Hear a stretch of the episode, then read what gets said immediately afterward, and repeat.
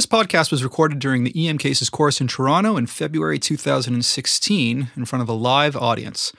Thanks so much to everyone who made the course a great learning experience for all, and apologies in advance for the suboptimal sound. We're about to do what's never been done before in emergency medicine. This is not a lecture. This is not 150 PowerPoint slides. This isn't even a regular podcast. This is the first ever live EM Cases podcast, where we'll get a sneak peek a little bit at the behind the scenes of how we record a podcast, except this time it's going to be with audience participation. We'll be putting some questions out there to you, the audience, along the way. So, what do you say, Dr. Carr? Should we cue the music? Hit it. Welcome to the Emergency Medicine Cases Podcast. I'm your host, Dr. Anton Hellman, coming to you live from the EM Cases course at North York General.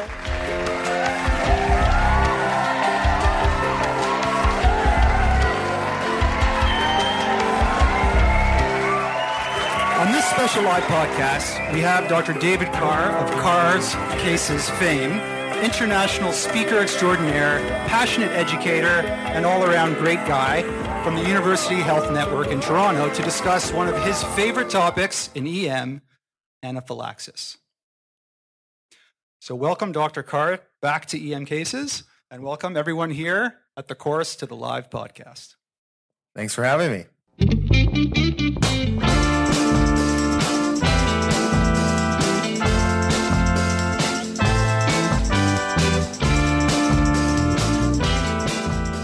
Anaphylaxis is the quintessential medical emergency. We own this one. While the vast majority of anaphylaxis is relatively benign, about 1% of these folks die, and usually they die quickly. Observational data show that people who die from anaphylaxis do so within about 5 to 30 minutes. And in up to 40%, there's no identifiable trigger. The sad thing is that many of these deaths are because of two simple reasons. One, that anaphylaxis was misdiagnosed in the first place. And two, that the treatment was inappropriate. So there's lots of room for improvement when it comes to anaphylaxis management. So with the help of Dr. Carr, we'll discuss how to pick up atypical presentations of anaphylaxis, how to manage the oh-so-challenging epinephrine-resistant anaphylaxis, whether or not we should abandon steroids, a rare must-know diagnosis related to anaphylaxis, and a lot more. So here we go. Let's go!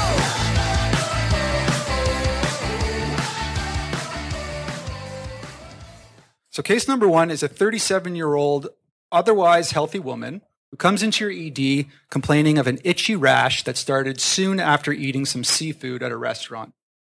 She complains of a scratchy feeling in her throat, but denies any difficulty breathing, speaking, or swallowing. She denies lip or tongue swelling, shortness of breath, abdominal pain, vomiting, or fever. On exam, her vitals are normal. She appears uncomfortable, scratching at her neck, with an obvious raised patchy red urticarial rash all over her neck and torso. Her voice is normal, lips and tongue do not appear swollen, there's no stridor, and her chest is clear. Now, we see patients like this all the time in the ED. So, Dr. Carr, the first question is this anaphylaxis, or is this sort of a nothing allergic reaction that we don't really need to do anything about? Yeah, Anton, I think whenever you see these constellation of symptoms, that's such an important thing to do, is define anaphylaxis, because that really guides your management. And, you know, you can look at things in terms of a trajectory of symptoms, and we'll talk a little bit about that. But I think it is so critical to actually define anaphylaxis. And anaphylaxis has been around really since antiquities. It's been forever reported. The issue is a consensus definition is relatively new. And I think we've all kind of been taught the plus one approach, which means you have a rash plus one other symptom, and that's kind of anaphylaxis. The true anaphylaxis definition that's most accepted really is the design is to encompass about at least 95% of all cases. And it looks at three criteria. The first being you have a rash, and then you have some other symptoms, be it respiratory or cardiovascular. The second criteria looks at any two symptoms. So it eliminates the need to have rash as your main symptom and says any two systems. So you have either dermatological, gastrointestinal, which is an often underappreciated one in my opinion, respiratory, airway symptoms and whatnot. And then lastly, which is the master champion, master clinician one, is isolated hypotension alone. So in the patient you've described clearly has a rash, you just have to ask yourself, is that itchy throat an airway issue? And clearly we've all seen sick anaphylaxis and kind of sucky anaphylaxis. And you have to kind of say, what is this throat symptoms and what do they really represent? The person who is very suggestible and they've had a rash and then 14 days later after their exposure, they say, well, you know, now that you mention it, maybe it's a little bit of a tingle in my throat, is different than the stridorous suffering person. I think if this person, if you have any doubt that there's some throat stuff, you can watch it for a very short while. You want to see which way things go. But I think if you have a rash and you have someone who's starting to complain of throat symptoms, this is anaphylaxis and you have to treat it. Okay, so that's the definition of anaphylaxis. We kind of all sort of know it when we see it, but I think it's very valuable to know what the actual definition is. So could you just drive home for us, Dr. Carr, why we really need to know this definition? You need to know it because anaphylaxis has one fantastic treatment.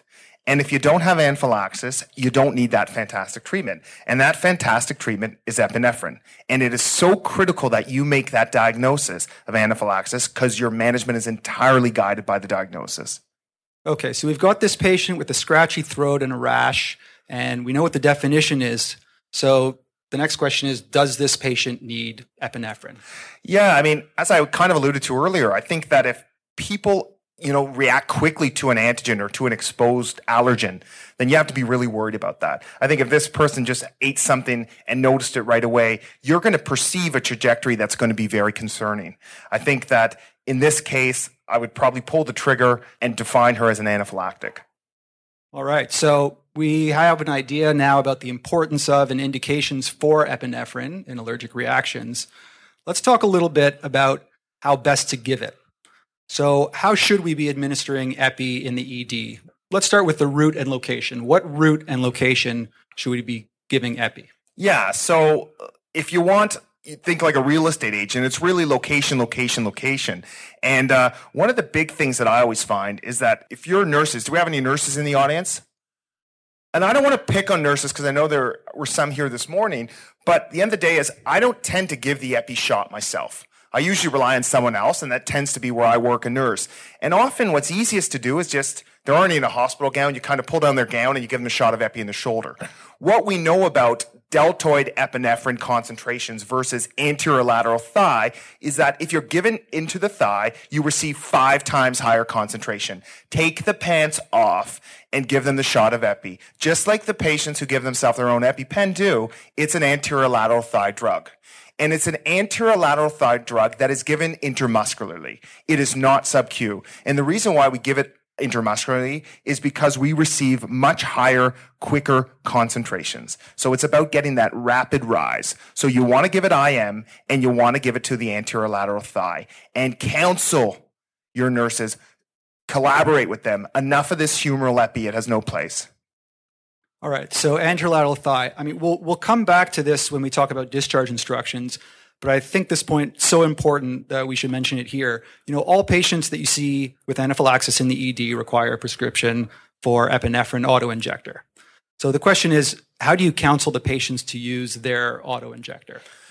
Yeah, you really got to counsel them like you have to counsel principals at school because, I mean, how many principals at school come in with thumb autoinjector punctures? I think what you have to realize and keep it simple is blue to the sky, orange to the thigh, okay? When you look at the epinephrine autoinjector, you will see a blue cap and an orange cap. Hold the blue to the sky and punch the orange to the anterior lateral thigh.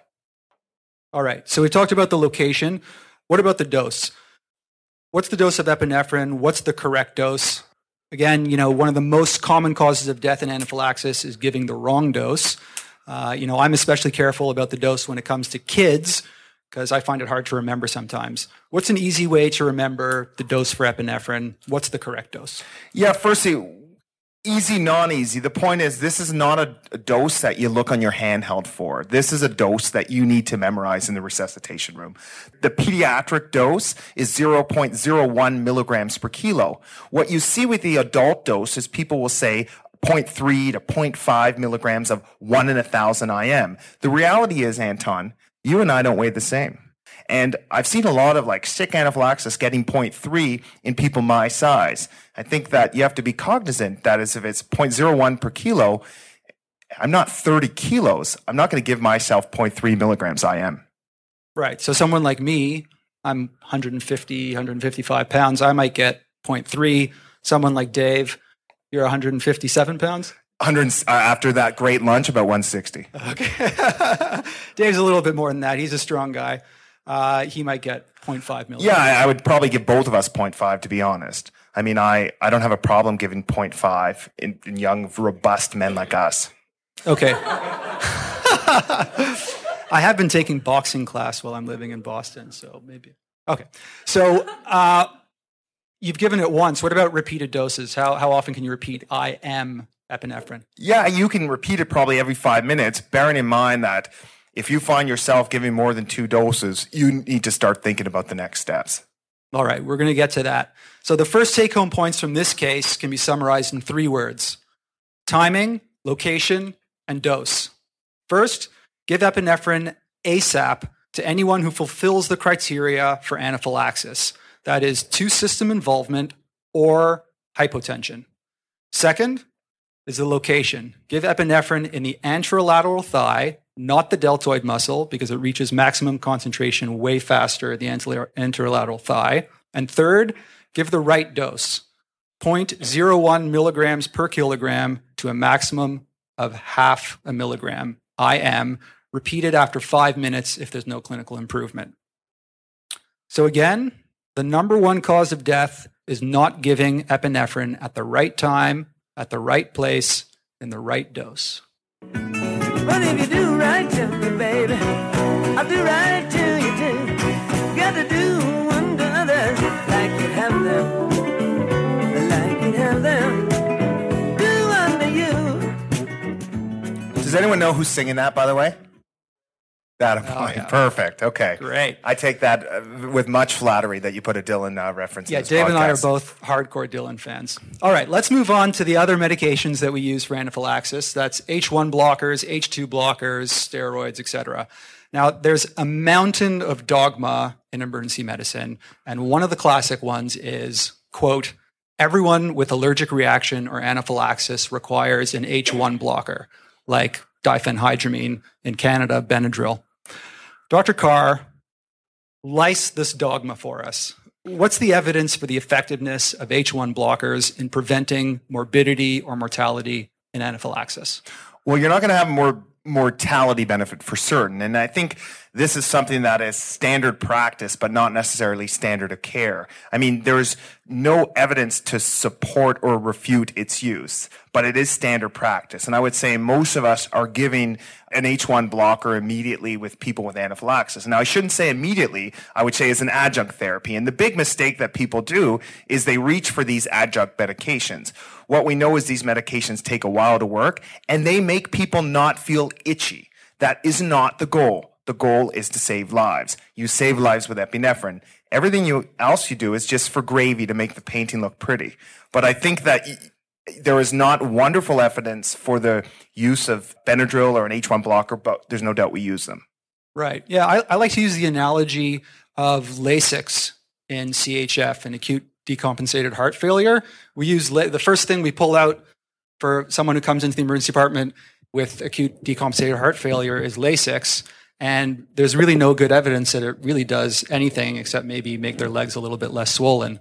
Really, the first line should be nitroglycerin, and I think that's a good way of thinking about it.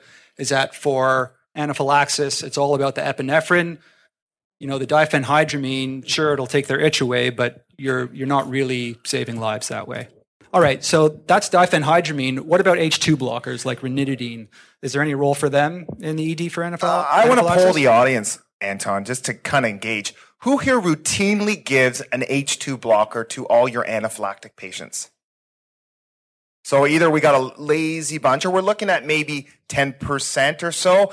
I mean, I think what you have to realize is there's probably less evidence for H2 blockade than H1 blockade. What we do know, there was a study by Lynn in Annals about 15 years ago or so, that the combination of H1 plus 2 is probably better than H1 alone. What does that mean? Maybe they feel better quicker.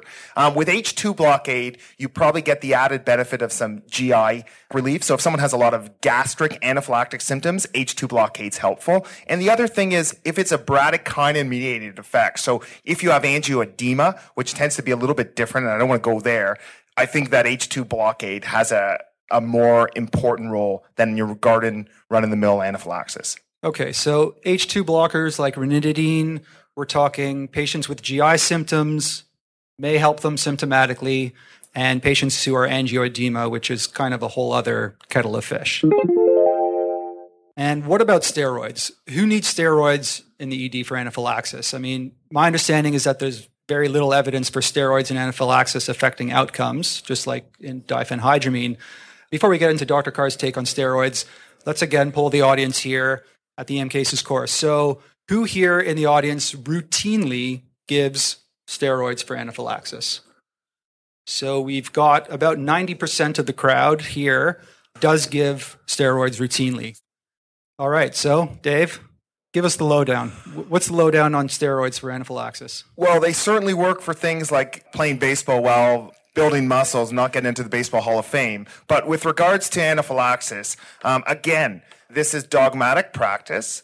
There's not good evidence to support or refute their use, but they're well established in the treatment. The thing that you have to realize, much like when you do with the H1 or H2 blockade, that these things work later downstream.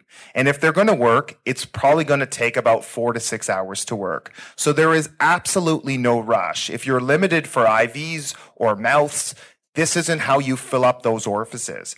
You really don't necessarily need to give steroids immediately.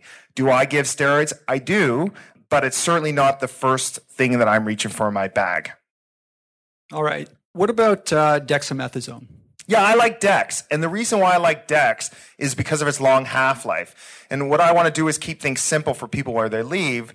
And if I'm going to give them a steroid for anaphylaxis, I'm probably going to give them Dex because it lasts, the half-life's about 53 hours, so it probably lasts 2 to 3 days. Remember, all the use of steroids and anaphylaxis has been extrapolated from the asthma literature.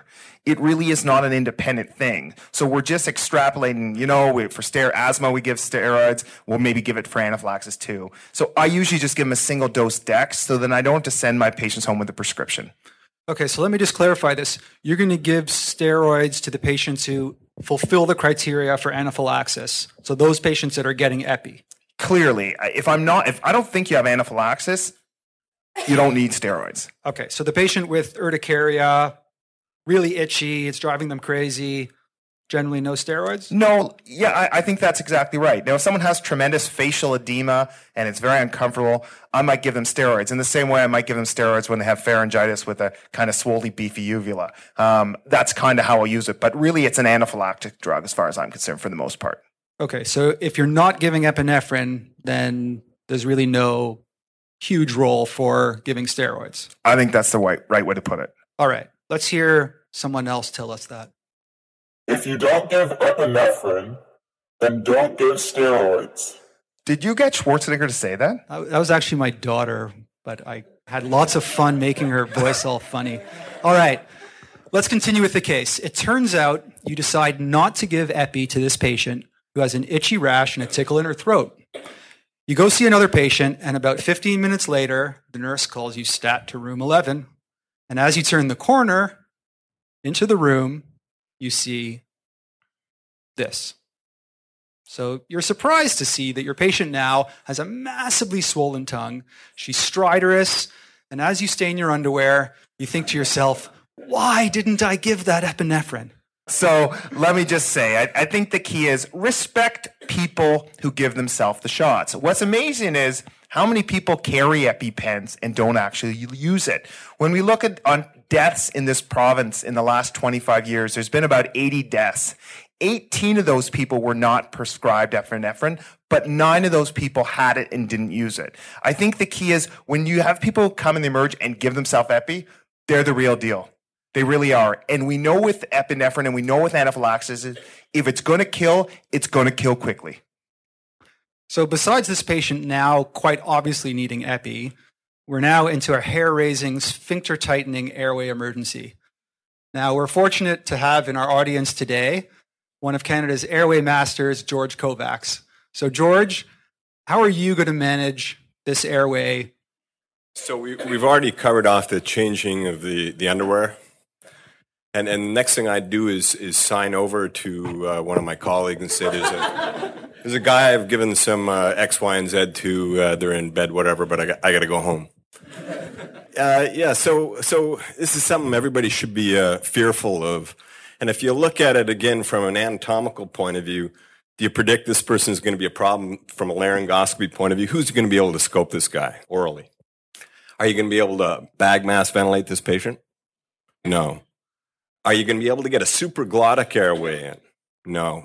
Often, they've got significant tongue swelling, but their glottis or their periglottic region is okay.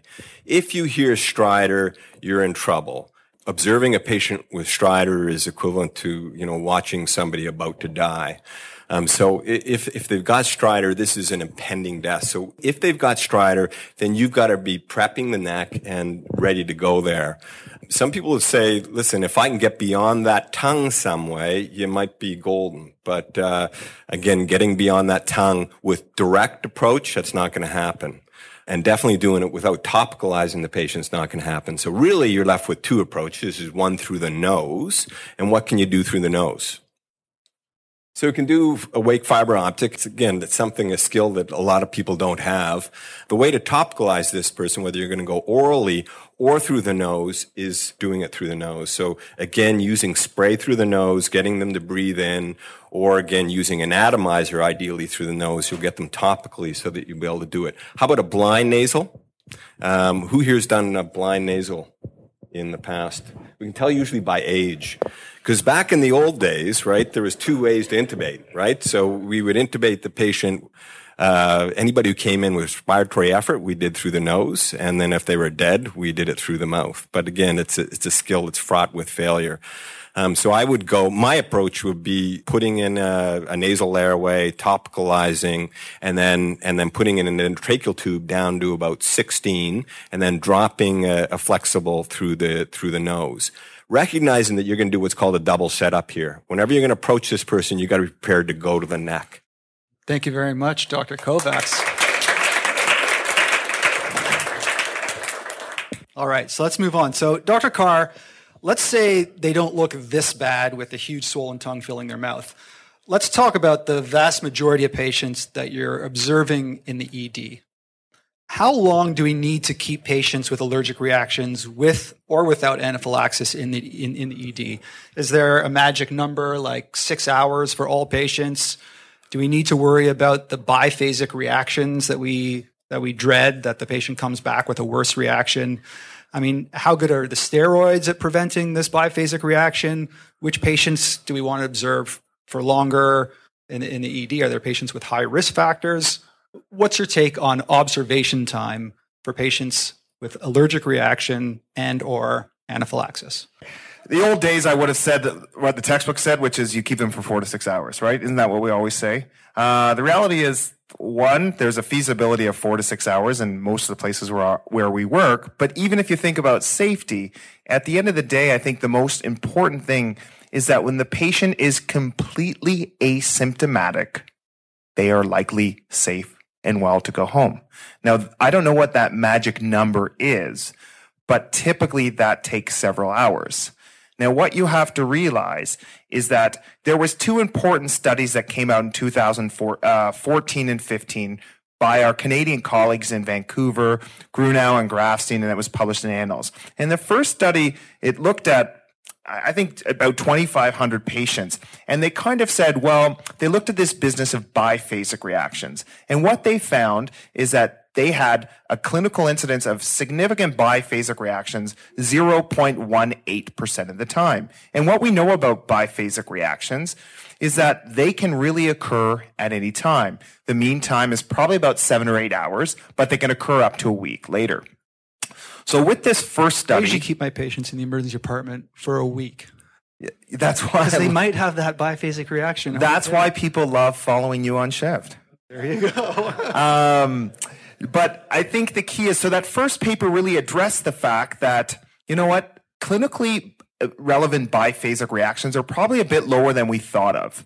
Now, typically we've heard rates anywhere from 5 to 20% before then, so this was a little low.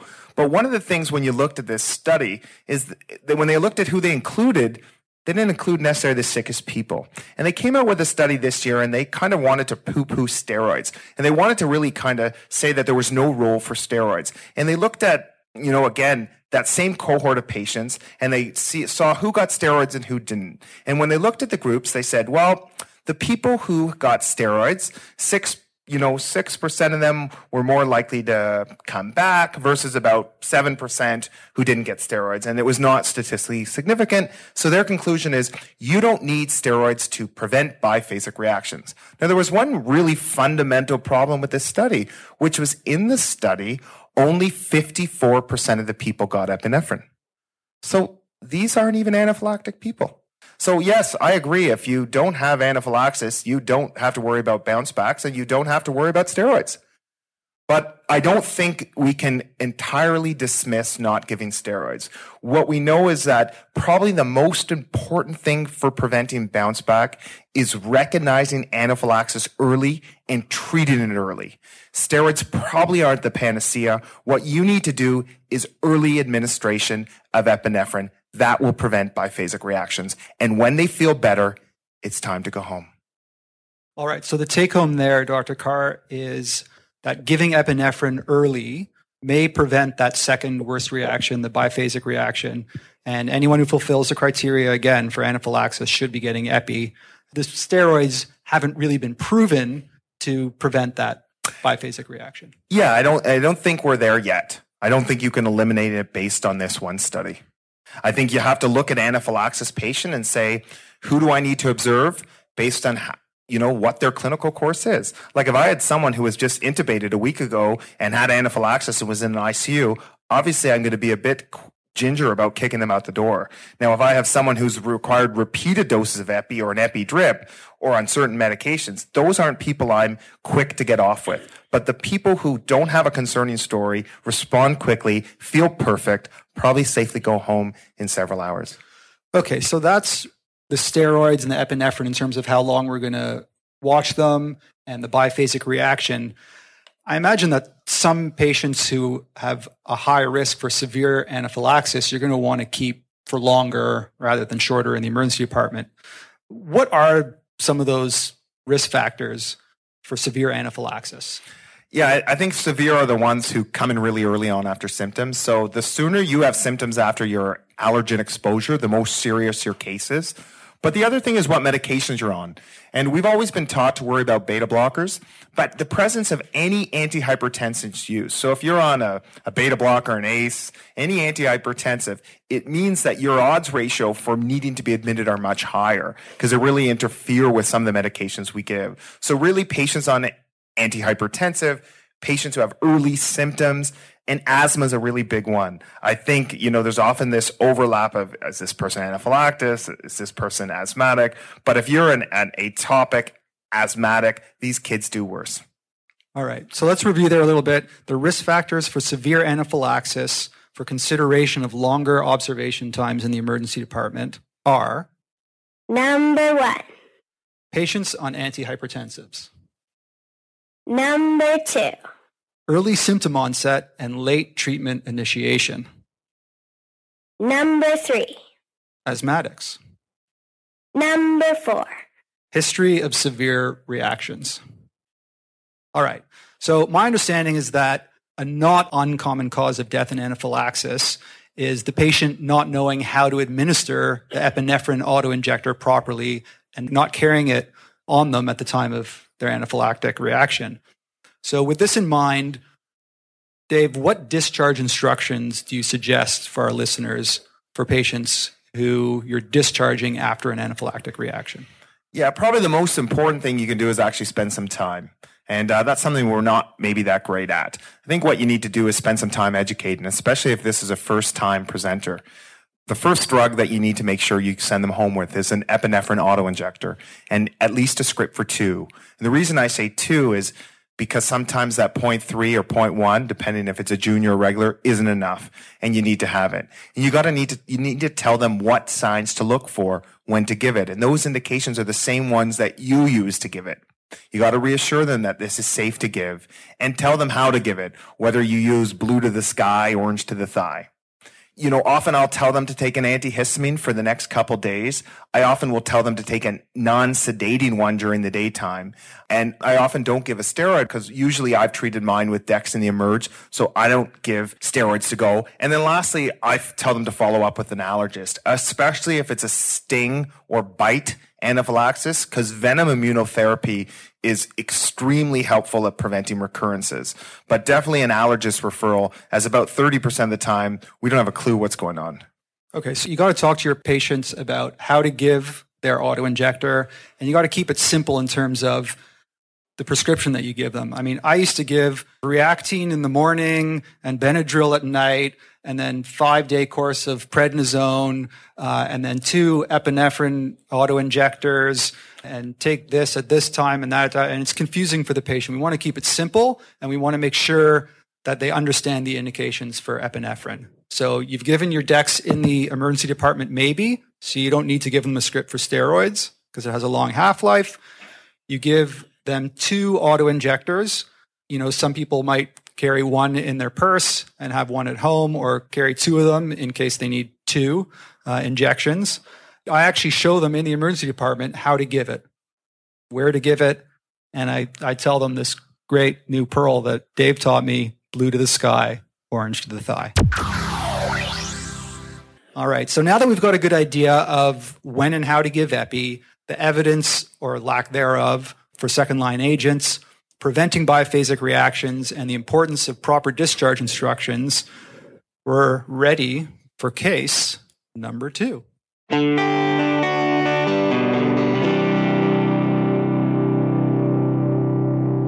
63-year-old man gets rushed into your recess room by EMS. He was well until about 30 minutes before arrival when he complained to his wife of feeling weak and dizzy. His wife noticed that he looked really unwell and called 911 immediately. EMS found him with a GCS of 13 and a blood pressure of 72 on PELP. He's otherwise healthy except for a history of hypertension. There was no history of chest pain, no shortness of breath, no palpitations, no headache, no back pain or fever, no vomiting, diarrhea, no melena, nothing else that you would think that would cause his hypotension, nothing else worrisome. He saw his family doctor the day prior, complaining of urinary frequency, and was started on Septra, sulfamethoxazole trimethoprim. He took it as prescribed about 1 hour ago. EMS started a bolus of normal saline in a peripheral IV, and in the ED, his BP remains about 70 on PELP. A second peripheral line is started. More normal saline under pressure bags is infused. A quick cardiac resp and belly exam are unremarkable, and an ECG and POCUS don't show any striking abnormalities except that the LV looks hyperdynamic and the IVC looks collapsed. So, as this podcast is on anaphylaxis, although this patient could be suffering from sepsis, you guessed it right, this hypotensive patient without an obvious source is suffering from anaphylactic shock. So, this begs the question, Dr. Carr, can you have isolated hypotension as your only finding in anaphylaxis? Absolutely. And this is what I talked about earlier with the definition, is the master clinician picks this case up. That, you know, sometimes you will get a story and they won't have the rash. And sometimes these isolated hypotensions will never get other phenomenon. But, you know, I've seen cases where they come in and they say, this is my anaphylaxis. This is it. I'm going to get the rash soon. And you're like, oh, perfect. Thanks. And then, you know what to do. But you have to remember that 20% of people don't have a rash. So you can't hang your hat on dermatological findings for anaphylaxis. I mean, you got to get on board and start treating. All right, so this guy gets 0.5 milligrams of 1 in 1,000 epi IM in the anterolateral thigh, and his pressure is still 70 on palp. And so 5 minutes later, he gets his second dose, and his pressure is still 70 on palp. He ain't getting better. So let's go back to our take-home point for epinephrine: timing, location, and dose. How would you give epi in this scenario of our 63-year-old man in shock with no other hard findings of anaphylaxis, who's had 2 intramuscular doses of epi that haven't done diddly squat for his pressure? Yeah, I mean, the fortunate thing is this is not often the scenario that we see with anaphylaxis, but this is a time to treat shock appropriately, and here it is with parenteral epinephrine. Now, let's kind of, like, who in the last year has used IV epi on an anaphylactic patient? Yeah, not a lot. So I've used it once in the last year, and I think the key is that we all get scared about how to use it, and I think we need to keep things really simple on how to mix this up. And this is a push dose presser and a drip that you need to know how to use. The easiest way to do this, and I'm a simple guy, so I keep things very simple, is to take 1 milligram of epi off your crash cart. To take that 1 milligram and put it in 1 liter of normal saline. And then what you have 1 cc per minute drip. And what you can do with that, because each mil is 1 mic, is you take a 10 cc syringe, which is 10 mics. And for someone like this, I'm going to give him or her 5 to 10 mic boluses. I'll give a push dose of 5, a push dose of 10, maybe another couple push doses. And while I'm doing that, I'm going to take that 1 milligram in 1 liter and run it at, start, let's say, at 5 mils per minute or something, which is 5 mics per minute, and quickly titrate up to 20 mics. Okay, yeah, I find this sometimes get very confusing between the 1 in 1,000 and 1 in 10,000. And thankfully, I found out on Twitter recently, thanks to my friend Salim Rezaie from Rebel EM, that starting in May 2016, the current 1 in 1,000 and 1 in 10,000 concentration of epinephrine will be replaced completely with 1 milligram per mil and 0.1 milligram per mil, respectively, in hopes of minimizing dosing error. Yeah, I wanted to comment on that. Like, I feel like we're this homeopathic compound pharmacy. Like, who the heck doses a drug like that? It is the most confusing thing. Like, we work in some ancient apothecary, and I think we need to scrap this thing, and it's amazing that's taken so long. 1 milligram of epi equals a milligram of epi. Cut out this 1 in 1,000, 1 in 10,000 junk. I'm looking forward to it. All right, so let's say you've given your push dose epi, like Dr. Carr has just described, and you've maxed out on 20 cc's per minute on your infusion of epi, and the patient is still hypotensive. Yeah, so you've given this guy 20 mics of push dose epi, let's say. You've got him on a drip. What you have to realize is that about 10% of patients with severe anaphylaxis are epinephrine resistant. Okay, and the reason they're epinephrine resistant is up to 35-40% of their blood volume goes interstitial. These people have profound vasodilatory shock. The sickest person that I saw was actually this year. He came in, I gave him 20 mics push dose epi. I had him max out at 20 mics of epi per minute. I gave him 500 mics of push dose phenyl. I had him on a levofed drip, and it wasn't until he got his 8th liter of normal saline that I could actually get his pressure above 80, 90. It was kind of bottom in the 60s. So really need to give fluids. Get your nurses there, get lots of IV access, and push the fluids. Don't underestimate the vasodilatory shock that they have. Okay, so we've maxed out on our epi. We're giving liter after liter after liter of fluids, 2 lines, pressure bags, full open. Is there any role for a second presser? Yeah, you're going to want something with squeeze, whether you use levofed, which is the drug of choice in kind of every kind of shock. One of the things that has gotten some play in the literature is using vasopressin. It's kind of fallen out of ACLS, so we might not have it as available as we used to have it. But I think the key is that if you ask the anesthetist what they use intraoperatively for anaphylactic shock, they like vasopressin because it seems to work well in the acidotic milieu in a catecholamine choline depleted state. So vasopressin is a choice, but you got to use what you're comfortable with. I think using Levofed, because that's what you have and that's what your nurses know where it is and how to draw it up, is a reasonable choice, something with squeeze.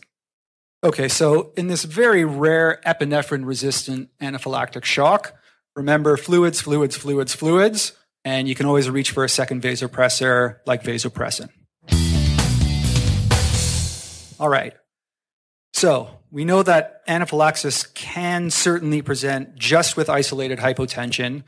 It can present with hypotension plus vomiting. It can present with hypotension plus wheezing without a rash.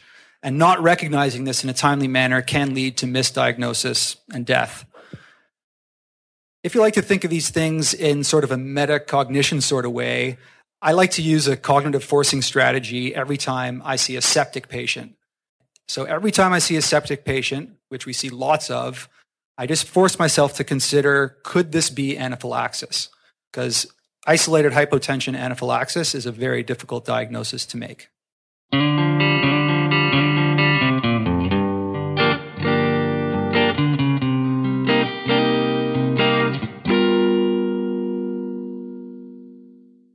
So this was just a few weeks ago. I had this 43-year-old come in, and he had this allergic reaction to cloxicillin.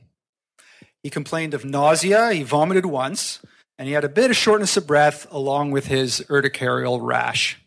I gave him IM Epi, 0.5 milligrams, and he started complaining of chest pain. His ECG, to my surprise, showed a huge anterior STEMI.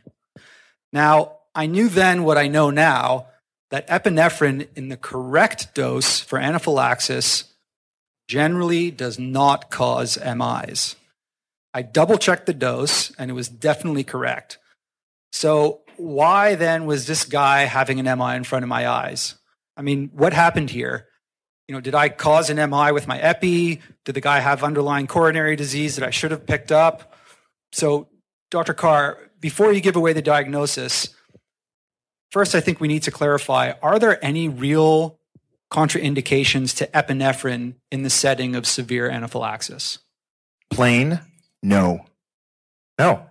I mean, we've all been afraid and made to feel chicken about giving epinephrine to older people, people with a history of MIs. I mean, they're really pregnant people. If you have severe anaphylaxis, you need to treat with epinephrine. There was a study that looked at first responders, and it said that 35% felt they should not give epinephrine because there was a contraindication.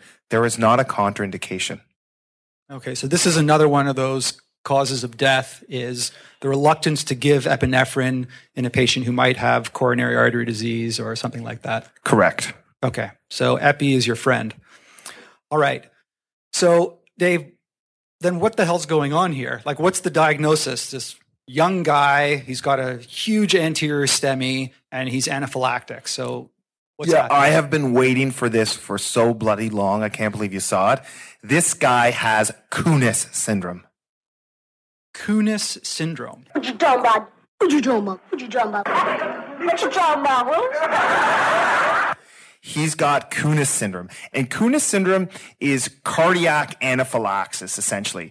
And I'll make it quick. There are three types of subtypes of Kounis syndrome. The first type is you got a young guy like you, Anton, and just like this patient, and he gets a dose, he gets an anaphylactic reaction, you give him the epinephrine, and all of a sudden, he has a STEMI. Now, your first reaction is, what have I done? You haven't done anything wrong. What's happened is this guy has had a massive, histamine, mast cell release, and that happens systemically into his coronary arteries. Wow, and so you actually get an antihistamine release in the coronaries that then causes the spasm that causes the MI. Correct. And if you look at a subset of people who have MINK, MINK is a fancy term for MI with normal coronaries. This is kind of your young person who has an MI and their cath is clean, and they basically had an anaphylactic trigger that caused it. That can be one of the causes. So MINK and Kounis type 1 is something you don't see. Something I haven't seen, but a really cool thing. Kounis type 2 is another possibility, but it works a little differently, is you have a vulnerable host. So you have a 60-year-old hypertensive diabetic smoker, obese vasculopath who has an allergic reaction. Their body develops a systemic reaction and a vulnerable piece of plaque ruptures. And as a result, they have a STEMI from, if you cross-section their coronaries on autopsy, you'll see tons of mast cells, EOs, and all that kind of allergic junk. So that group is a vulnerable host, plaque ruptures because of waves of inflammatory debris. And then type 3 is the type you all know, which is someone gets a stent and they come back the next day or later because that stent stenosed. And that is because that drug-eluting stent had a reaction inside the coronary and they occlude off. And that's a type 3. So Kounis exists. And I mean, it is not the epinephrine that's dangerous. You need to treat anaphylaxis. People used to thought, if someone's on a beta blocker and we give them epinephrine, this is really dangerous because then they can have unopposed alpha and they can have a heart attack and stuff. It's not the beta blocker that's causing the heart attack. It is the massive anaphylactic reaction that we see in cardiac anaphylaxis in patients with Kounis syndrome. So here we are with a guy with a STEMI, and he's got anaphylaxis. So are you telling me that you're going to give this guy more epinephrine with that huge anterior STEMI? If he needs it. And if you talk to allergists, what they'll say is to give them a low dose. I mean, this isn't the guy you give 0.5, but you might give him 0.15. But that being said, if his anaphylactic symptoms have resolved, then treat his STEMI the way you normally would. But if he's having airway symptoms and he's having lots of hypotension and wheezing and vomiting, you're going to be gentle, but you're going to have to keep giving him his epi. All right. So that's Kounis syndrome for you. So before we wrap up with all the key take-home pearls, we're going to open the floor to some questions. So any audience questions about anaphylaxis in general that we haven't answered in the podcast so far? In the class of teaching those who are on beta blockers, who are refractory, diglutridone, is there any evidence around this, or is this just a distraction from giving more fluids and epi? It's a really good point. So that is something that we often hear about. We often don't have the chance to treat it. But I think no doubt, like if someone's on an antihypertensive and is a beta blocker and they're resistant, you could consider glucagon. Evidence with anaphylaxis is not great with the exception of epinephrine. So everything you use as an adjunct, you're not going to have great evidence. But I certainly think it's worth a try because it bypasses the way that epinephrine works. What tends to limit glucagon's use, whether you're using it for foreign bodies or whatever you're using, is it's very emetogenic. People puke like mad. So I think that in people who are on beta blockers, some people will say to use a lower dose epi or to consider glucagon if they're refractory. And I would definitely start them at, 2 to 5 milligram IV push and then some bolus, provided that none of the other things are working. And I think you raise a good point is I would still try the other measures first because they're safer and more tolerable. I prefer to give a normal saline infusion than a glucagon infusion. Awesome. All right. So, hey, guys. My name is Taryn Lloyd. I'm one of the R1s in the emergency program. And I'm just wondering about something, and I'm sure there's probably people in the audience wondering as well, because I know it came up earlier today in the SIM session. But I'm just wondering, say I've drawn up my 1 in 1,000 dose of epinephrine, and I actually give it IV instead of giving it IM. I'm just wondering if you guys can comment on what I should do then and sort of what we would do about that mistake. I think that you are really stuck in that point. In terms of medical management, you have to know the half-life of IV epi is not very long. With an infusion, it might be, 5-10 minutes. And with a big dose, who knows? You're not probably going to even exceed an hour or you're going to be below that. I think for most cases, you're probably going to treat supportively, whether it's with fluids, if they're having other symptoms, hypertension or something, you could consider vasodilating them with a bit of nitroglycerin. People will talk about using beta blockers or alpha blockers as well, but I haven't come across this scenario. But Taryn, my approach would be watchful waiting. Obviously, if people are having strokes and MIs, you got problems. But for the most part, it would be fluids, maybe an anxiolytic, benzodiazepine, and possibly some nitroglycerin if they're really hypertensive and you're worried about them. I probably wouldn't use a beta blocker because I think in the setting of anaphylaxis, it wouldn't be where I'd go. Could you use an alpha blocker? Possibly. But the end of the day is, I think you just got to watch them and then afterwards disclose. All right, Dave, let's get to the wrap up. Can you tell us in as few words as possible what the take-home points are? Epinephrine, how, when, where, and always. All right, great. So again, the number one cause of death in anaphylaxis is failure to give epinephrine in a timely manner, in the correct location, and in the correct dose. There are no contraindications to epinephrine when it comes to severe anaphylaxis. Consider anaphylaxis in every patient who presents in shock, because anaphylaxis can present with isolated hypotension. And those are the key take-home points. With that, I thank you, Dr. Carr, and the EM Cases course audience. Thank you for your participation, and to STEMI for making this all happen. So until next time, don't wimp out on giving epinephrine for anaphylaxis.